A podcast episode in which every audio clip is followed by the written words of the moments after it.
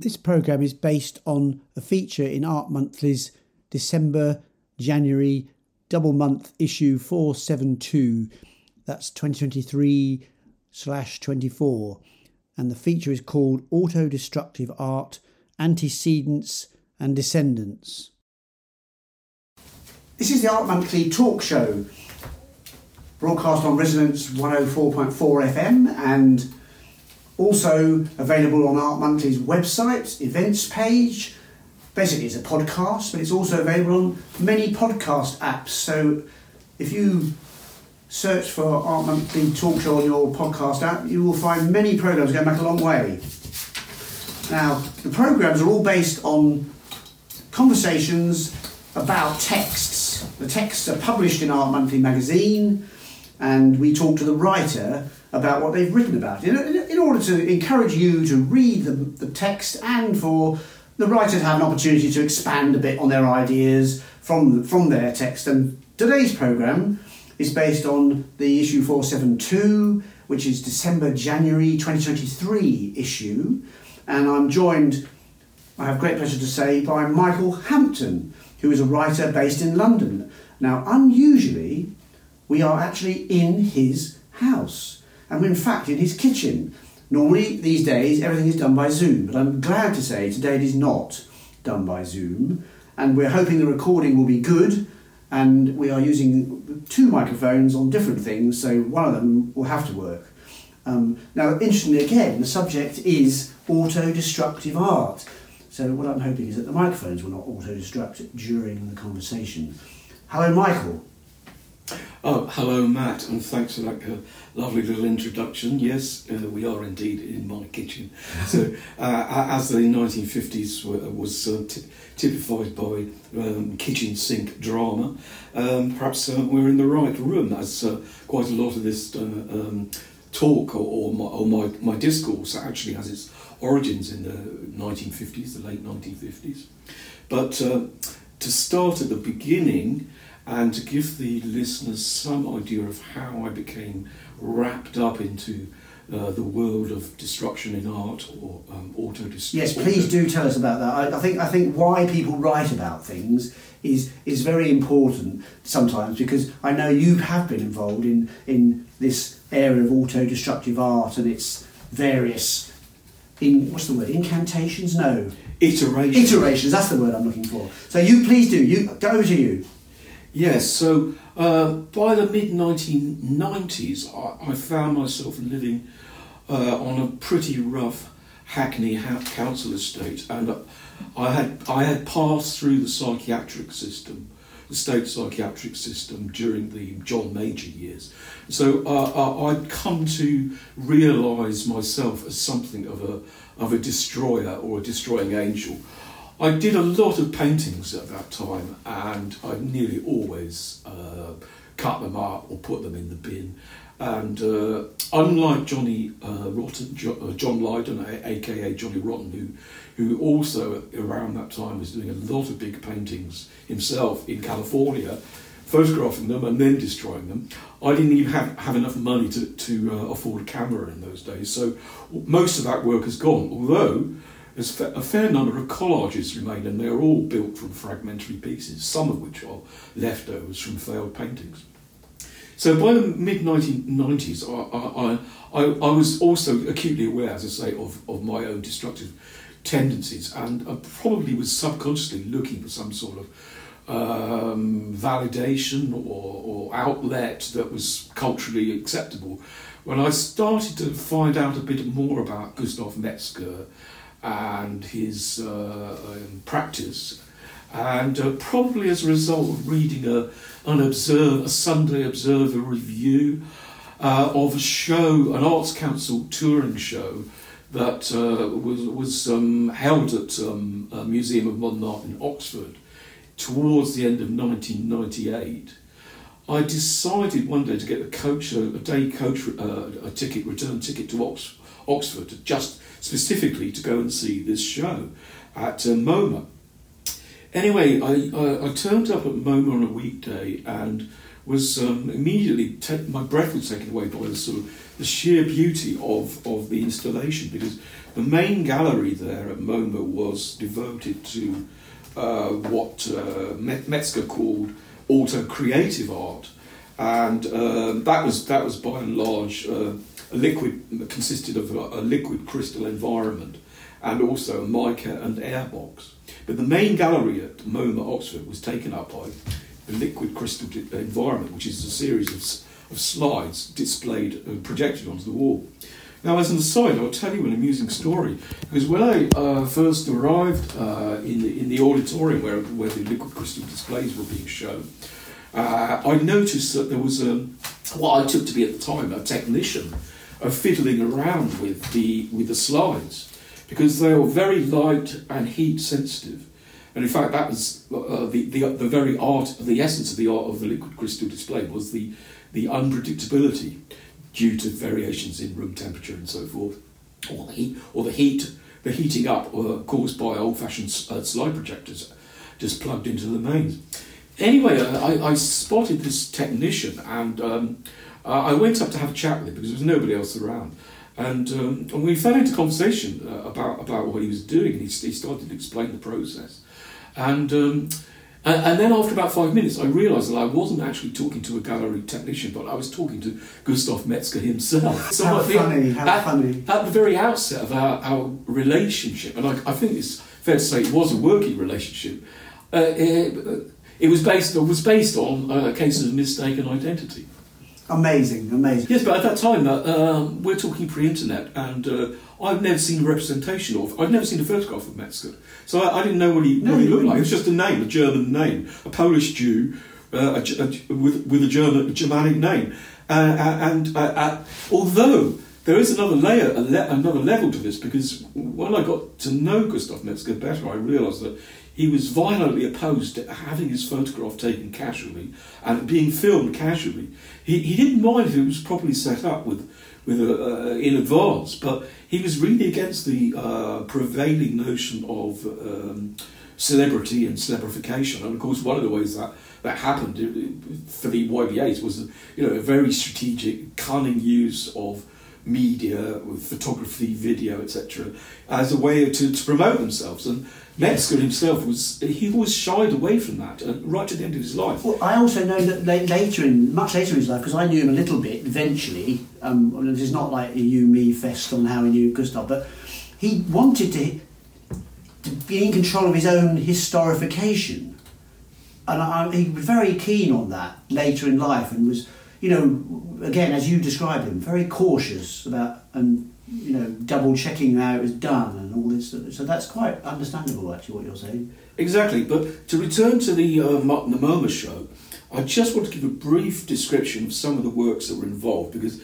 that, that would reinforce the point I make in the article about Metzger's involvement with science and particularly the microphysical world. So the, the key the key works there, which uh, um, conform to that uh, idea of you know, art and science being melded together were liquid crystal environment, mica and air cube, and um, drop on hot plate. So the liquid crystal quote, quotation from the press release says, Liquid crystals combine the fluidity of liquids and some of the ordered characteristics of crystals.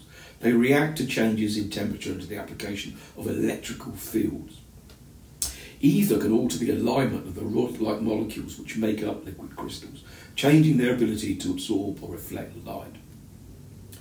Now, the uh, mica and air cube work, which uh, was first, first shown in 1968 and was repeated many times, consisted of a perspex cube, mica flakes, and compressed air uh, within, a, within a perspex cube. Uh, and again, the uh, MoMA PR states as you approach, you break an electronic I beam, which activates a compressed air pump behind the wall on which the cube is mounted. This blows the flakes of mica around the cube.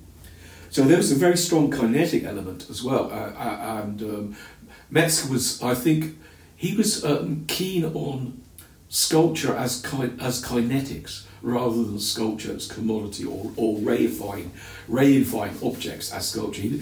Metzger was always interested in, in kinetics, and um, uh, along with uh, David Medalla, who was a friend and colleague. But he didn't want them to be toys, Precisely. which is an interesting point, isn't it? When they got close to being like a kind of desktop clattering ball, swinging ball type toy, he wasn't interested. But there, but there were things like Tinguely, who, who had made um, he burned to work on purpose, didn't he? In New in New York, it was a homage homage to New York, and he actually set fire to a work in in. in in the museum in New York, I believe, and it didn't quite all burn out. But that, but that, that Tinguely was known for his kinetic art, wasn't he?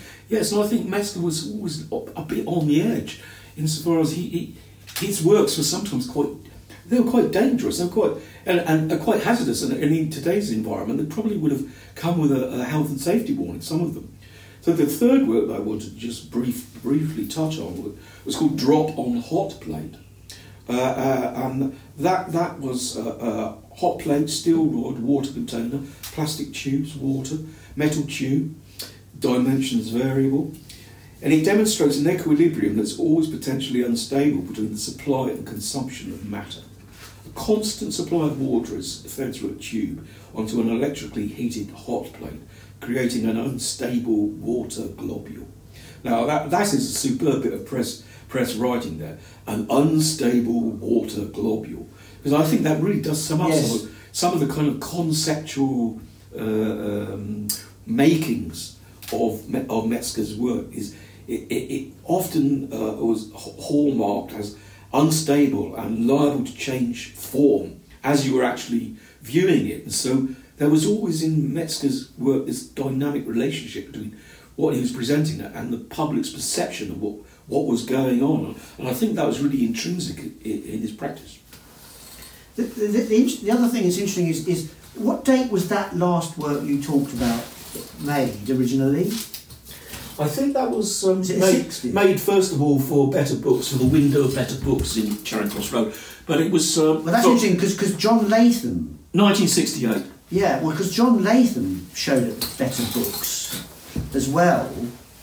And I've got a lovely description of the work he did because I'm just trying to think of other artists that you you mentioned or that existed around that same time as Metzger because he was draw he wasn't just the only person Oh, no. doing this was he so to be fair and you do talk about other people but John Latham did a, a gradual inflation of plastic tubing forced each consecutive row of books in this bookshop and the jelly to slide out of its shelf and fall onto the floor so he has sort of he has sort of thing that's set in motion on a bookcase of books, and they're all embedded in jelly. And then this tubing, which is connects with the tubing element of. Uh, I don't know. It's just it's very very interesting that there were others as well. Of course, there was John John Latham and his book Plumbing Event, which I refer to in the article. Yes. And uh, that was one of uh, uh, Latham's most important metaphors, the notion of plumbing, and extend, extending plumbing into the kind of into the into the world into the world of art. And then there was also Robin Robin Page, who was part of the uh, Festival of Misfits, and he he actually dug up the he actually dug up the basement in Better Books, and it, and it caused and it, uh, and during the during the, the action. He, he burst a water main, which meant that the council had to be called. So, But otherwise, all the books would have got drowned. but it was in the basement, which was a space They were very generous letting people do all these well, things in the, that the people, the people show they were they they, they often used that space, uh, but uh, I don't think it actually affected the stock. But yeah, uh, again, it, there were better books w- was a, a, a really important countercultural uh, focal point in the 1960s. and that was in London. Uh, it's in Charing Cross Road. Charing Cross Road. Yes. now, You, you do start your feature in, in, in the December January issue of Art Monthly 2023 by sort of, well, you go back, you almost like saying, you know, well, it'd be nice to try and sort of see where, it, where autodestructive art did start, but you actually go right back to um, pre, almost pre, you know, prehistory really. You're in sort of like Classical history. classical history and, and mention about how somebody was encouraged to, to destroy currency.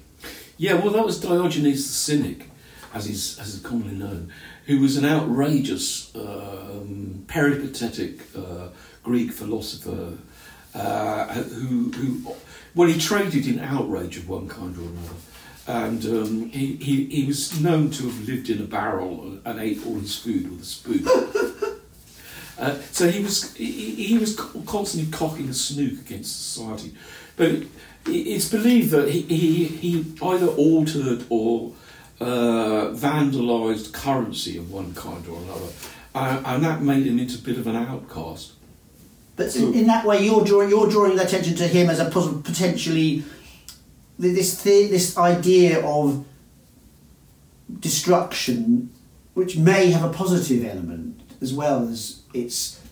I'm quite interested because I, I, I don't know how much our listeners will know about auto-destructive art, but obviously it is physically destructive, Yes. but it's not pessimistic um, in intent. It- it- I mean, it's it's done by bright people who live full lives. are very, they might be very happy people. So you know what I mean? It's not. Yes, well, there's there's a, there's a spectrum. There's a spectrum here. There, there are there are obviously on one on one hand there's on, uh, on one on one uh, end of the spectrum there are disturbed individuals who.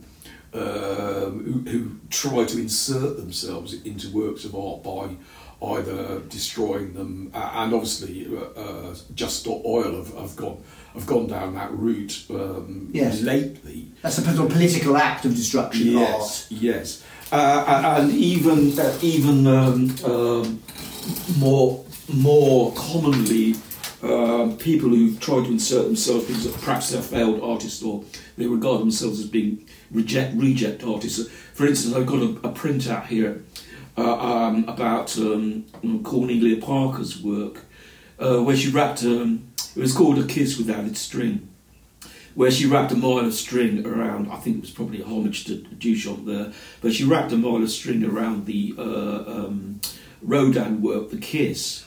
And, uh, and then a man came along, apparently, according to this uh, newspaper article, wielding a large pair of scissors, jumped onto the plinth supporting the sculpture, and began cutting the cord.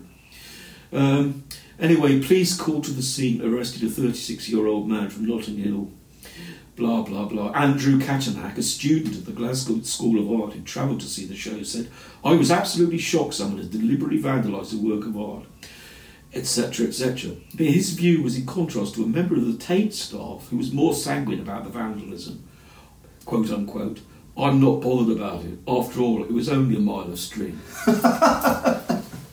so, so there, yeah, on, on, on one edge, there's there's the type of personality who's outraged or, or just an attention seeker, and on the other hand, there- there's there's the actual uh, uh, auto somebody who's ser- a serious auto-destructive practitioner.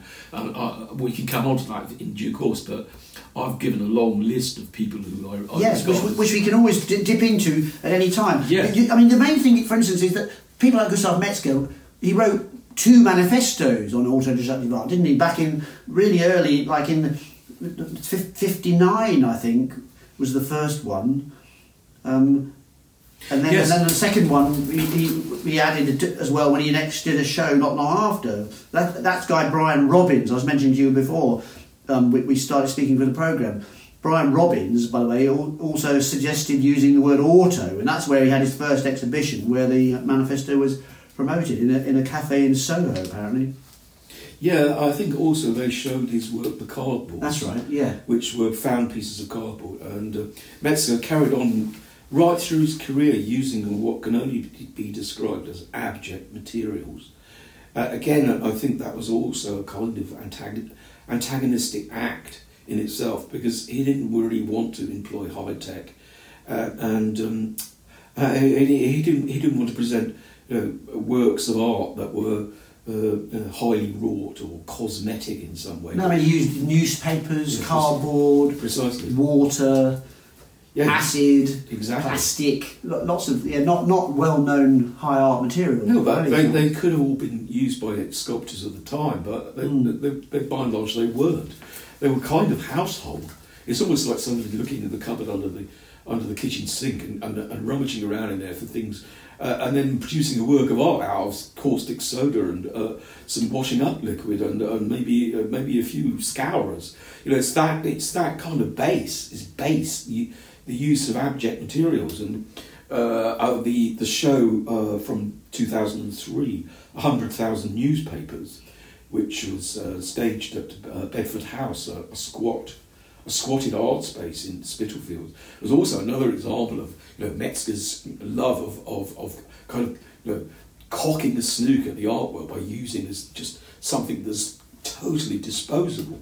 Yes, but it's also possible to remake his work in a way because you can just get more newspapers next time Well, or different cardboard. We had a show at City Racing Guy I used to run, and Andrew Wilson, who's written about Metzger, curated it, and he just he re represented Gustav Metzger's cardboard Yeah. work. It wasn't the ones that on the wall; it was stuff on the floor. We just got some cardboard boxes from somewhere and, and arranged them. I- And I, I really can't even remember if uh, Metzger was alive at the time. So I think he just took some direction from him or something. Well, precisely. You could just kind of just program program an event uh, and uh, give give some instructions, uh, uh, almost by proxy, which is a kind of fluxus a fluxus concept. You know, the use of pro- of the proxy. Well, But yeah. What, what, what? Going back to the article f- slightly, you do mention um, cubism and and and uh, it's kind of like the history, like where where this approach, this an, auto-destructive approach comes from, and you you you talk about the the machine age, analytic cubism, and I Henry Lefebvre calling it shattering for the, for the commonplace of Western art. That's cubism being, and and also Reyner Banham. You mentioned, but basically, you were saying that you were mentioning that cubism, and, and Virginia Woolf as well. You mentioned there's a kind of precursors to approach about time. Uh, and can you say a little bit more about, about them and their relevance? Well, um, I, I think what I'm trying to do there is give a bit of a description of the kind of fracturing modes of modernism and uh, and the effect of the Great War upon upon all of the arts. Uh, yeah, and uh, uh, for instance, David David Bomberg, the painter David Bomberg. Uh, uh, I'll, I'll explain in a minute how he comes into the grand scheme of things. He, he created a, he was a war artist and uh, he, he, he hobnobbed with Wyndham Lewis and the Vorticists and um, he, he, he did a big painting which is very well known called Mudbath about about the you know, about the Great War. About the Great War. And um, of course after the Second World War Bomberg who was still scraping a living as a painter uh, and basically still a, a, a real outsider um, uh, was a teacher at Borough, Borough School of Art. And Metzger enrolled in his classes because one Polish Jew spotted another Polish Jew and they obviously got on for, for, for, for about eight years until Metzger split with Bomberg. But Vorticism, for instance, is a very good example of this kind of breaking up of, uh, uh, under the influence of uh, Einstein and relativity theory and the violence and, uh, yeah, the violence of the Great War, the machine age, as it were.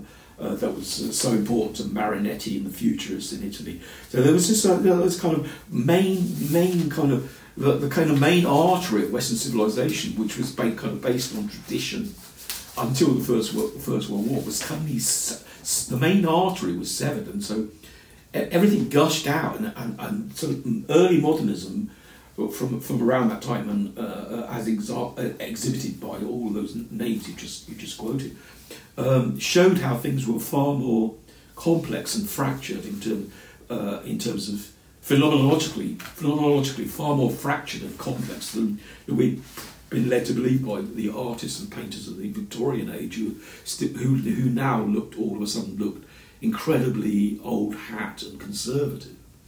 Because Metzger was painting at that time when he was with um, uh, that, that, that school in Borough, wasn't he? And, I mean, I mean, and then and presumably he was absorbing all that you've said that, that they would have been teaching him about it, and then he's sort of turned it around in a way and and become almost rad- even more radical, really, when- Yeah. formally speaking. Well, I think I, personally, I think he, he, he absorbed some of the energy, some of Bomberg, Bomberg, David Bomberg's energy, and for his own purposes, and decided in 1953 that he'd had enough of, of that particular relationship, of that involvement, and was going to strike out on his on his own. And so, during the 50s, Metzger himself was ba- ba- basically uh, living in uh, li- uh, King's Lynn in, East Anglia, and he, he was running a junk shop and um, um, experimenting. And some of his paintings from that era are extremely beautiful. There's one called The Table, which is almost like a kind of um, a sort of a symbol of Jewishness at the time.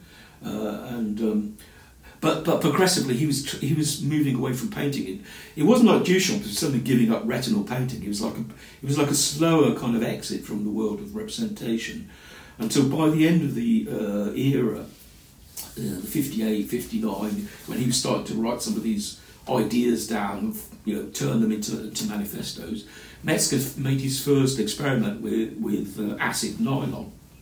Uh, and, uh, it, and, and, those, and those were just experiments. Uh, I think the first one was publicly displayed in about 1958 or 1959, uh, before the, the notorious 1961 uh, Uh, exhibition on the South Bank. But it goes to show that Metzger was evolving the whole time, and he was never satisfied with, with his own. With his no, own. that, I think that's true of his whole whole whole life. I mean, we did illustrate, not that you mentioned it in your article, a later work, which I was privileged to, to help set up in Paris, and he gave he wouldn't go, he wouldn't travel at that time, so he gave me all these handwritten notes about how to tell Hans Ulrich Obrist to arrange his work, and it was called um, historic photographs to walk onto, to crawl into. But you mentioned that that uh, images and he sort of wasn't didn't use images. He ended up using image like photography. But then with this this work, like you didn't you couldn't see it from across the room. You had to walk and stick your nose in the surface. By he sort of forced you to walk behind a piece of cloth hanging in front of it, or crawl under a sheet. I mean, even when he did use sort of the standard image, he didn't present it in a way that was at all standard. I think he welded one behind metal in that modern art Oxford show you talked about, which was an extraordinary thing. And there was a performance, I think, of him welding it up. Yeah, quite possibly. And it was it was all to do with the Second World War, I think. Yeah, well, the historic photographs are, are, are found photographs which were um, displayed in um, novel ways. Very. And, uh, but to return specifically to destruction, Yeah, please I, do. I just thought I'd read out again a, a brief critical uh, gloss, uh, which comes from the. There was a lovely newspaper produced by the Laura, Laura Genillard Gallery. Yeah, sadly closed now. Uh, really, yeah, for the show that was called Exploding Utopia. And um, What date was that show? Do you remember, roughly? uh, I think about 2014. A couple of years ago, wasn't it? Oh, a bit So- longer than I thought. somewhere along You read away, read away. Yeah. Um, uh, anyway, there's a description in here of, of the filmmaker Michelangelo Antonioni's uh, Zabriskie Point, which in itself is, a, I think, is a very good point um, for for you know a further examination of destruction in art uh, and um, leads us into the kind of the, the present day. But um, here we are. The five-minute sequence in in Zabriskie Point is marked by Eisensteinian overlapping editing. The house explodes over and over again. A super slow motion cinematography and the abstract properties of a telephoto lens. Artifacts of consumer capitalism, a fridge, a television set, furniture, food, laundry, detergent, clothes, Wonder Toast bread, are transformed into kaleidoscopic colours and forms, accompanied by a manic rock score featuring primal screams and searing guitar solos. The final item to be exploded is the library, with hundreds of atomised books floating towards the camera. Can Antonioni be making a link to the opening scene and the explosion of the student revolution? I'm interested that you mentioned library. I'm going to be totally um, selfish here and say you do kindly mention a project I was involved in called Bookend, and uh, we don't need to talk about it. But it, basically, we did a project in a, in a library, and we tried, and it, it was to me very important. It was in the library. We, we did things with books, like put plants in them. I think you call us the grow, grow, Bookends Grow Bag project or something, which is an, an enjoyable description. It, it, it had videos in the books, but we were destroying the books, and we had plants growing out of books. And the, but people would come to the library to use the library in a normal way, and then find these rather unusual presentations and uses of books. But but there's a you're very interested in, in book art, I know, um, aside from the from the feature. But but you mentioned in your in your piece about Duchamp's influence upon book art, and you mentioned the Unhappy Ready Made, which was again another one of these precursor works, perhaps to to Metzger's. Um, uh, because uh, what what date was that Unhappy Ready Made? Was it something like was it really early? Was it like 1919 or something? It was around 1919 to 1920. So you're talking a long time before. And tell us what Duchamp did. Well, Duchamp was living in Argentina at the time, and his uh, sister was getting married for the second time, and uh, and so uh, rather cheekily, Duchamp sent a, a, a set of instructions. Um, he mailed a set of instructions to his sister um, to create an artwork, and um, whether she liked it or not, that was her nuptial gift.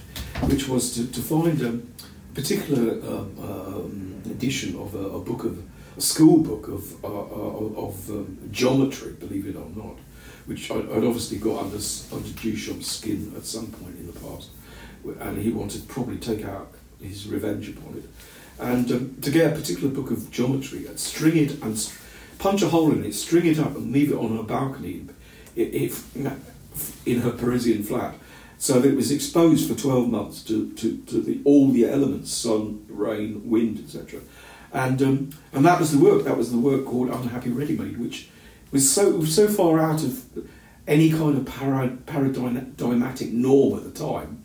It, it somehow got, has got overlooked.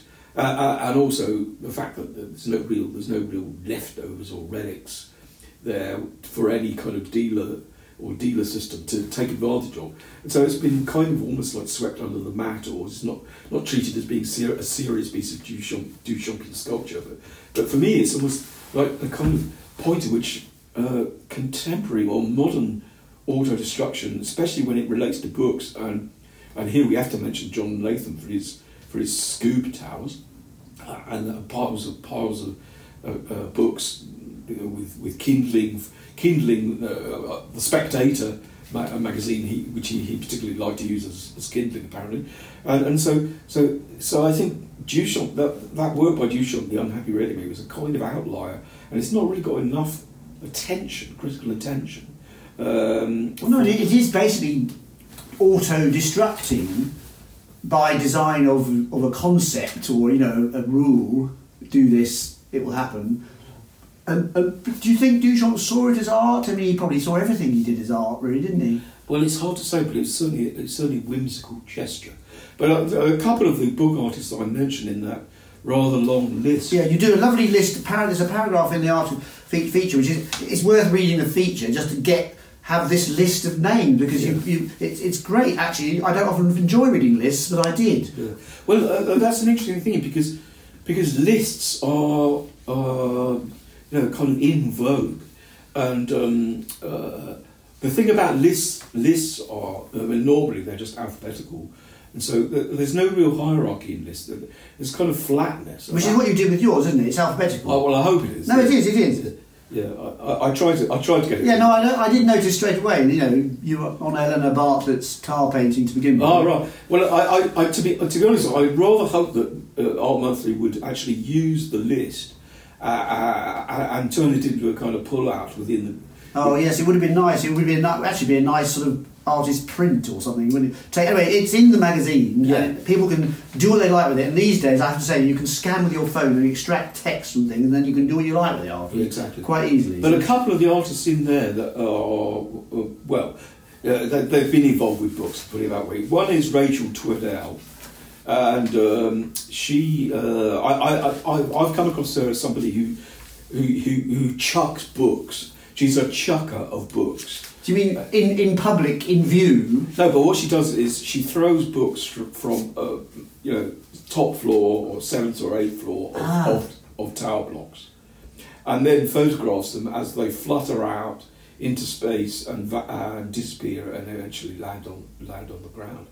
Uh, and she did a whole series of these dynamic photographs of the books. So, so, so she's somebody who I regard as being very kind of you know, contemporary, and uh, because there's kind of angst or kind of annoyance or irritation with books. Uh, as well, that feeds in, feeds into the sort of psychological dimension. Where you know, uh, uh, somebody can get overwhelmed or overloaded with too many books and, and decide that they want to get rid of them or take them to a local charity shop. But in this case, it's Rachel Tweddell has chucked them from up, from yeah, high up in the tower block and photographed them in, kinetically again. So there's another link there. Yeah. Because she's obviously interested in that kinetic identity of an object when you throw it. And of course, an object as such as the book is, it, it does fan out. So it almost becomes like a like a, a child's aeroplane made out of a piece of paper it does fan out and, and, and fly. I have to say, in Bookend, we made two videos. One was of a book that did appear to fly. Yeah. And we just, it was very cheaply done, just on a bit of string, which you couldn't see. And the other one was we took them, we were up in Manchester and they were, they were demolishing a library, sorry, Birmingham, and they were demolishing a library. Mm. And we put some books on the ground and just let the wind blow the pages. Mm. which was uh, which was wonderful. really. I didn't I, we didn't really know why we were doing it, but we just it was so enjoyable to do it. Well, again, I, I just think that's another another example of kind of re, of a reduced authority or a reduced agency of the artist, allowing materials that they've selected and, and installed or, or eh, deposed somewhere to interact with the environment.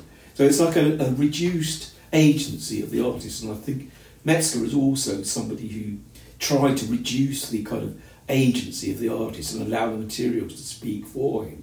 Yes, And, and going back to 100,000 newspapers, there's a, there's a very good video you, you can that's a Met, the Metzger work. You mean? yeah, the, yeah. the Metzger work, 100,000 newspapers, which incidentally, to, to pick up on what you said earlier, it was repeated it, it, uh, the following year at the, at the Lyon Biennale, at the, the, La, the Sucrière in Lyon. So the whole thing was re- Yeah. repeated, but using French tabloids. Wonderful. See, you, you could, uh, uh, one, you know, flexible work, but still has the same meaning. Yeah, exactly. Although obviously, I, uh, I think the way it was uh, presented was uh, slightly more uh, sophisticated because the, the, the shelving units in, in, at Bedford House were rough and ready. Let's put Well, the building was quite rough and ready. It I- was I rough and ready, It was yes. great, but I loved all that. It, it was the character of the building was suited to the work. I thought. Yeah, it did. Yeah, yeah. And You mentioned someone else called Simon Ramirez.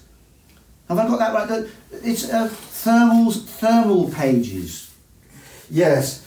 Well, this is the work that um, is um, illustrated uh, on page.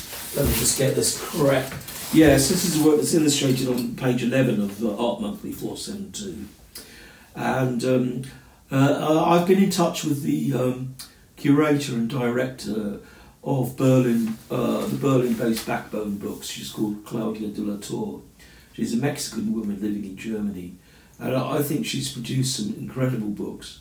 And she's she herself has um, uh, worked with the dog-eared pages and, and using the kind of the dog ear as a kind of almost a, a, a shape, a dynamic. Which we mean by sort of worn out by use. Yes, which she's she's then taken the idea of the dog ear and it and, and flown it into space, so uh, in a kind of constructivist manner. But this is an, another one of her uh, uh, books produced by by her imprint, Backbone Books. Right. And um, yes, you, well, you can see that involves a, a, a film which uh, can be removed at, at, at a point in time, and uh, thermal pages sealed inside a light protective envelope. But you only get one chance. Once it's, once it's been exposed, that will literally efface the images of ocean waves. So, so it's like a kind of well, you know, a lucky dip. Once you, you bought it and you used it, you can't repeat it. So you, you could buy it, say, but not open it, and it would last Yeah. as long as the plastic lasts. Exactly. Now you also mentioned, just as by contrast, Banksy's um, piece, well, uh, which, which not not in a sort of positive light particularly, but as a as a as a rather different approach because it, you know, his his his. He had this piece of work didn't he, on sale at Sotheby's or somewhere, and it, it, automa- it shredded itself automatically by pre-designed machinery in some ways. And when it was sold, it then started shredding itself, which is all very good fun. But it, you do point out it's sort of rather rather different. Well, I think it's kind of over-programmed, and I, I, I am a bit cynical about it. It's a bit like a toy, as Metzger would say. Yes, yes. Well, I, I, I suspect I, I've got obviously no proof, but I suspect that um, uh, the auction house Complicit? knew that might happen. Yes, well, I've got no proof. Well, it probably added to the value of the thing afterwards, and he, as- which is another sort of horror in a way, isn't it? Like because it's like it was a normal Banksy, and then it becomes an unusual Banksy because it did that, and it's got a history of a, an event attached to it as well. So it goes up in more value. Yeah. Weird whole thing. But uh, this uh, sort of anti-capitalist. Um, I'm, I'm keeping, I've got this line written down here which I like, but I can't remember quite what it was to do with Duchamp, a non-Euclidean, a straight. Mm. But, but, Euclidean is a straight line, basically, isn't it? And you mentioned that he, he, he this piece of Duchamp, the the unhappy rhetoric, was a, was a, a book of geometry. Yeah. But in a way, everything we're talking about is sort of almost antithetical to this to notions of of a straight line and time being being um, you know simple and one thing after another. And, and you mentioned Virginia Woolf and, and, and her novels of, of where time is much more within the person, and and, and you know how sometimes you think, golly, an hour's gone by quick, and crikey, that's this is really really slow. That's, Yeah, well, time as the fourth dimension. Because it's interesting in relation to. I'm not really interested to know how that fits. How what's time's connection with the autodestructive art? I mean, obviously, some of are time-based works. I suppose. That's right. Well, for instance, um, the uh, works by uh, Urs Fischer, who's somebody else who's listed. And incidentally, I, again, just to say a bit more about the list, it's, the list I think is very postmodern, and because there's no real hierarchy, nobody's more important than anybody else, and uh, Your your your list in your piece. my list, or, or lists per se. For instance, I, I I believe there's a, there's a book that's been published recently which just consists of shopping lists that, that are found that have been found at supermarkets. So it's very very uh, very in vogue the list. Uh, but um, uh, and from a list you can actually you can actually treat a list as a kind of manifest. Now I believe that, that, that there's a, a, a difference between a manifesto and a manifest. And I think the manifesto was was was uh, epitomised modernism. You know, all kinds of people produced manifesto, but the manifest, which I think the list is the, basically the the um, the, the, the uh, what what comprises a manifest, is is like something listed on a, on an airplane. Like it's like a, a cargo. The listed the, the, the cargo listing. That's it's sort of functional. that's a manifest. You mean? It's a manifest Yeah. rather than the manifest. like who's on board. Exactly, exactly. Who- That, the, the people I, I mentioned, they are the crew. They are the crew. And one of them is Urs Fischer, who uh, uses wax and melting wax. So I think melting wax, especially this time of year when people do tend to use a lot of candles, is, is one way of uh, responding to your question about time. And, um, and here I've, I've brought out another book uh, to, to mention uh, by Jared, uh, Jared Pappas-Kelley, Which you reviewed in Art Monthly, by the way. which I reviewed in Art Monthly. And he, he devotes a couple of pages to uh, Urs Fischer's practice. Um, for instance, um, the largest of Fischer's three works at uh, uh, um, I think this was the v- Vienna Biennale, yeah, the 54th Venice uh, Venice Biennale. The largest of the three works was a, re- a monumental reproduction of the rape of the Sabine women, uh, highlighting one of the founding myths of Rome. But, and tucked, and tucked to the side is an ordinary looking wax office chair, which also burns. So these kindled objects are watched over by the life size candle of Fischer's artist friend, and together they collapse over the, sor- o- over the course of the exhibition as the wick burns down. Oh, so literally the sculpture melts. Yes, they're melting sculptures. Because you also mentioned um, Alf- Alfredo, After, Alfredo. Jaar. after more time has passed, you Yes. see, that's what it looks like. Yes. Yes, like almost like uh, uh, slowly losing its uh, um, uh, coherence. Becoming less figurative, you could say. Yeah, exactly. But Alfredo Jaar also built a building, Skoghall Konsthall, didn't he? That's right. Yeah. Which you mentioned. Uh, and the reason I mentioned that, I, I, I, the reason I br- brought it up was because I, I, I tried to um, uh, plot out the difference between first generation and second generation destruction in art uh, culture uh, or practitioners. Uh, uh, uh, Metzger, Latham, Robin Page, John Sharkey, uh, and, and others. They all belong, in my estimation, to the first wave of, Yeah. of auto-destructive art. And just be- because it's convenient, I took the, the, the work by Alfredo Jaar uh, that was made in 2000 as a kind of uh, quite uh, as a convenient break in time, uh, and, um, and and but subsequently, uh, people working in that sphere are, are what I call um, AD or destruction in art 2.0. Uh, and all the people I list in the article, I believe, are destruction in art practitioners 2.0. And um, so that's why I, I use that rather strategically, that, yes. that um, date. That But date. David Blackmore, now, something called Rage Pen, which was done at Chisenhale, you, you cite him, that was done in 2017, I believe. Tell us about that one. Well, David's, David's been a, co- uh, you know, collaborator of mine for a few years, uh, but that was slightly before I got to know him. And um, he, he had a residency at um, Chis- Studios, and what he did was he, uh, he, pr- he protected his studio, he, he, he, he basically sort of insulated it. And then he invited a series of um, invited. Uh, he, he, he sent out an open call to members of the public who, who, who wanted to come in and destroy particular objects. So, so what he calls ventees.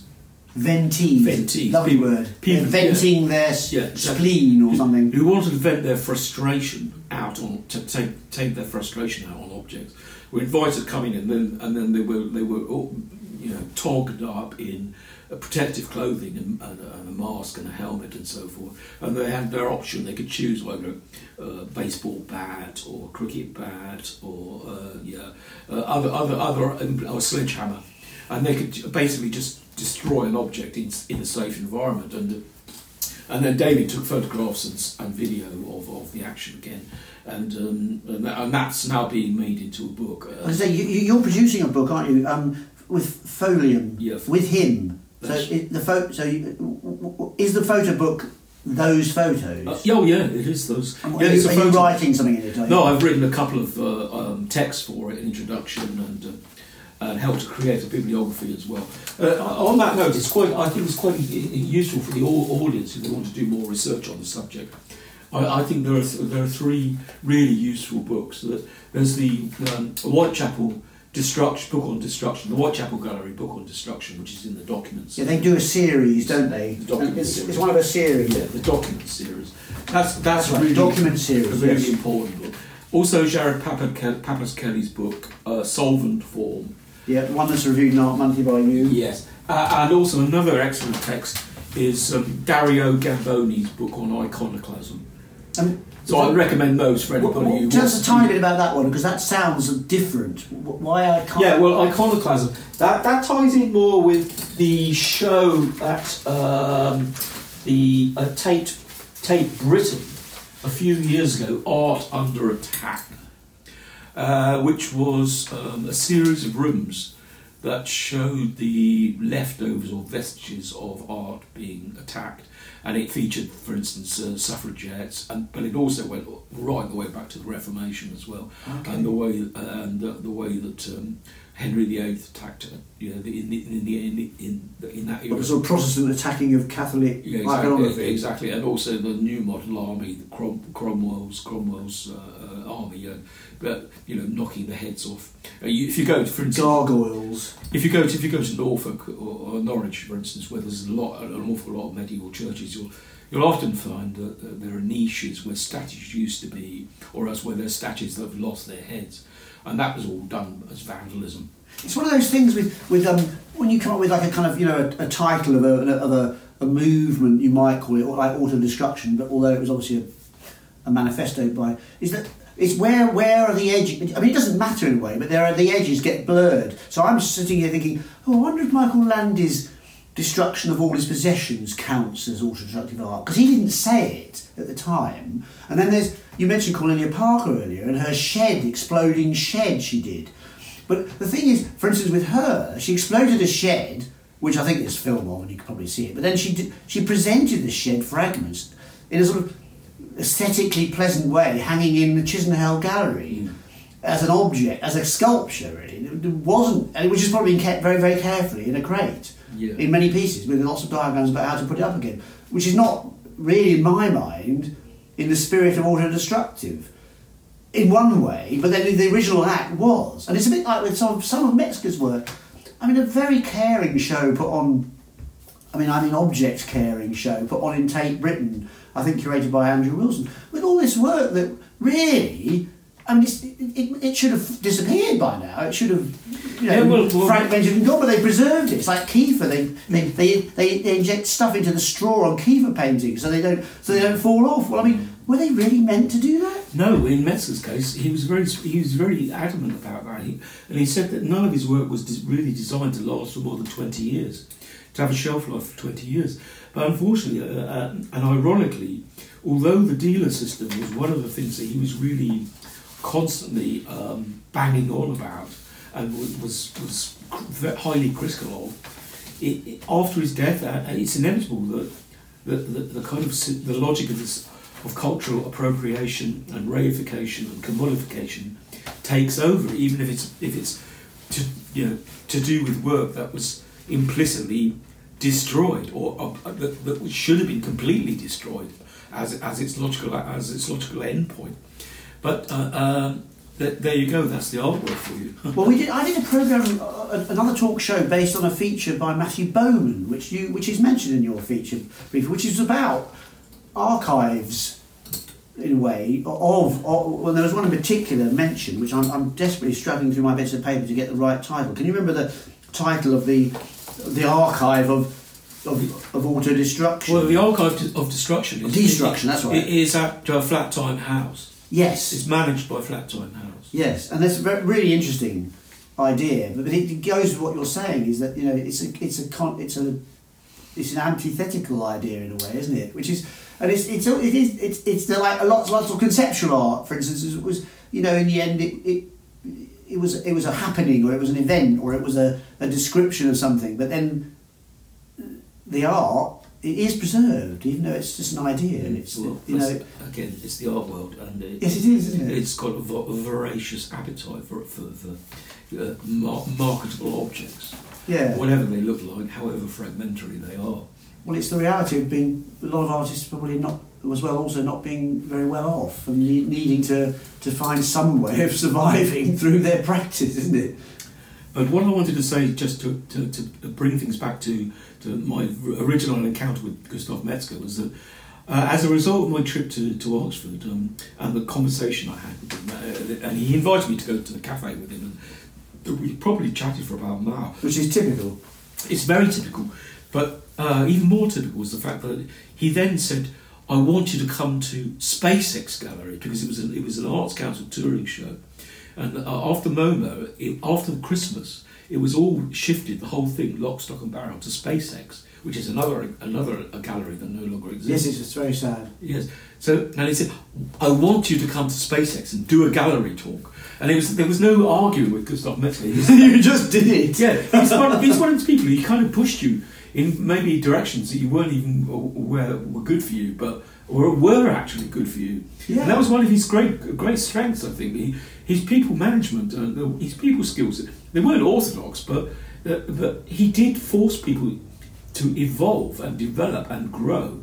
And I think that's a really under kind of under sort of appreciated aspect of, of Gustav Well, Metzger. well I, I, I have to say, has affected work I've made. I've, I've made some pretty work that doesn't last long, made of liquids and things. And yeah, And I, and I and I met him in Leytonstone when I had a studio up in the same area as him, and went to his house.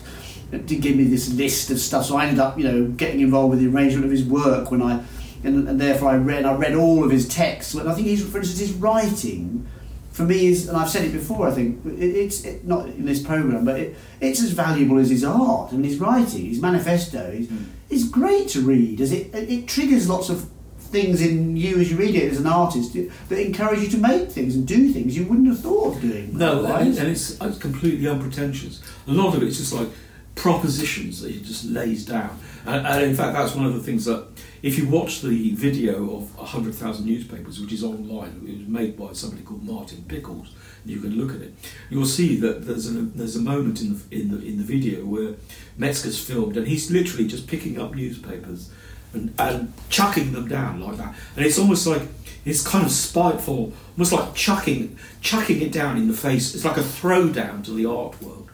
And um, yeah, sorry. uh, No, no, no! Don't say sorry. It's wonderful. Well, I, I mean, we're, we're getting near the end of the of our time, and it's been. I've really enjoyed it. I mean, I, I'm sure there's more we could say. Um, I, I want you to have the opportunity to say anything else that we might not have covered. We've got a few minutes. Yeah, well, I'll just, if I may, I, I, I actually found recently, I found um, a handwritten copy of the talk I did actually give at, at SpaceX in the end, and I thought I'd just read a little bit of that. Yeah, you do that. It's never been published, um, but um, this is from uh, uh, paragraph four. Um, and again, it, it starts off by addressing the auto uh, creative works, uh, liquid crystal displays. The repeated biochemical washes continue to sequence to perform, and we are witnesses to an enthralling psychedelic extravaganza, that has more in common with Arthur Rimbaud's poem Les Illuminations, a work predicated on the concept of magic lantern slides than it has with any tacky Carnaby, Carnaby Street retro novelty. This is Dionysiac art, lyrical, forever seeking to reassert its peacock brilliance, its formless form, and a, and a remedial counterpoint to Metzger's more solemn, portentous historical photographs. The more so as uh, liquid crystal displays a timeless, integral part of the body, reflecting our autonomous nervous systems, simulating firing patterns in neural architecture, which are strangely familiar. This, the secret life of life, sudden zonks, cortisone troughs. So not only are we invited to dream, but also come home into our own selves, with no need to hit the ground running. Art merges with ontology. A pre-Socratic note is sounded, which again fits in with Diogenes because he was a pre-Socratic philosopher.